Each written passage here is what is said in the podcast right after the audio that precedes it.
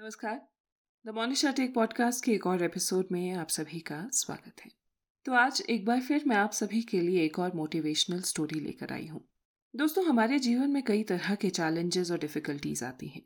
लेकिन अगर वर्तमान में हम देखें तो एक सबसे बड़ा स्ट्रगल जो हमारी जनरेशन को फेस करना पड़ता है, वो है नेगेटिव थिंकिंग हम अपने आप को कितना भी नेगेटिव माइंडसेट नेगेटिव थिंकिंग से दूर रखने की कोशिश करें मगर पता नहीं कैसे फिर भी ये नेगेटिविटी हमारे दिमाग में हमेशा घुस जाती है।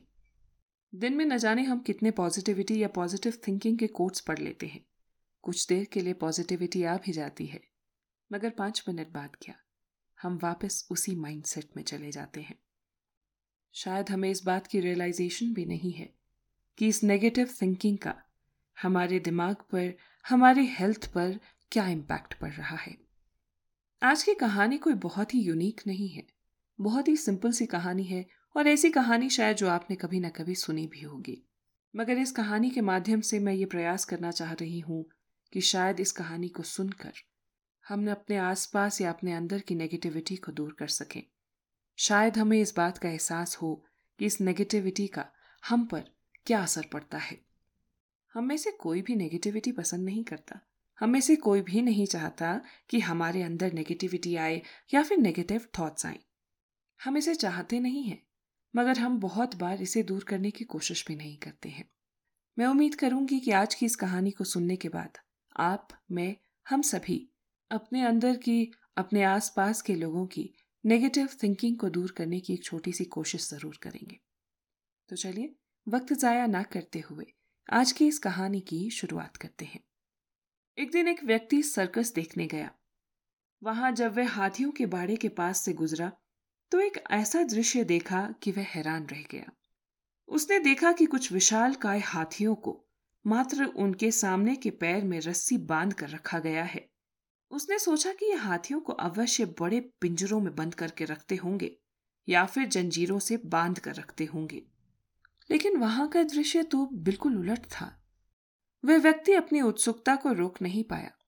उसने हाथियों की देखभाल करने वाले बगल में खड़े एक व्यक्ति से जाकर पूछा, भाई, आप लोगों ने इन हाथियों को बस रस्सी के सहारे बाँध कर रखा है।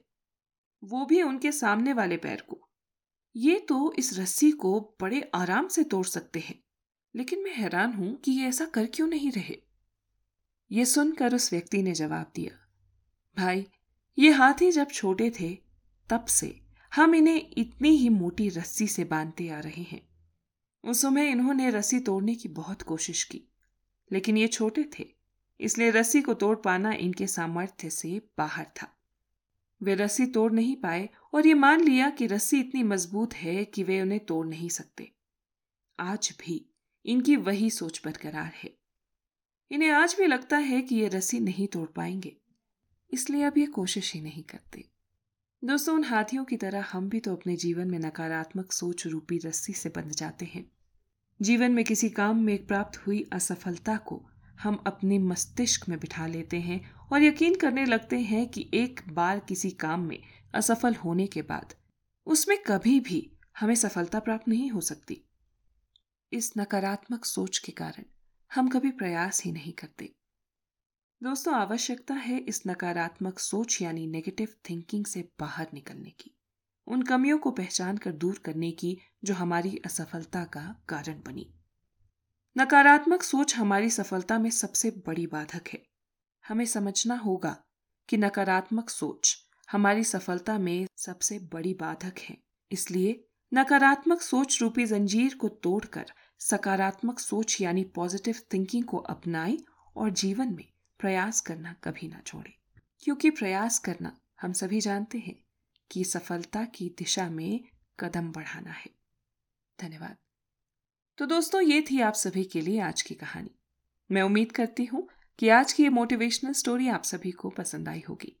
मैं चाहूँगी कि आप कमेंट सेक्शन में सभी को लिखकर बताएँ कि आप अपने आप को नेगेटिविटी और नेगेटिव थॉट से कैसे दूर रखते हैं। या फिर अगर आप में नेगेटिव थॉट्स आ भी जाते हैं तो आप उनको भगाते कैसे हैं? आप सभी के कमेंट्स का मुझे इंतज़ार रहेगा। आज की कहानी पसंद आई हो तो इसे शेयर करना मत भूलिएगा। इसी तरह की और कहानियों के लिए, आप मेरे पॉडकास्ट द मोनिशा टेक को यूट्यूब स्पॉटिफाई और फेसबुक पर सब्सक्राइब और फॉलो ज़रूर कीजिएगा। धन्यवाद।